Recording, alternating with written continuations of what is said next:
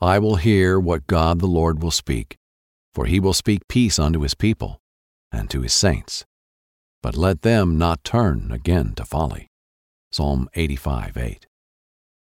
Dear Father, keep my mind clear to receive your guidance, and my ears open so that I may always hear your word. It's so easy for me to get wrapped up in my routine, gossip, news, technology, and social media. These everyday distractions keep me from growing in my faith and hinder me from reaching my full potential.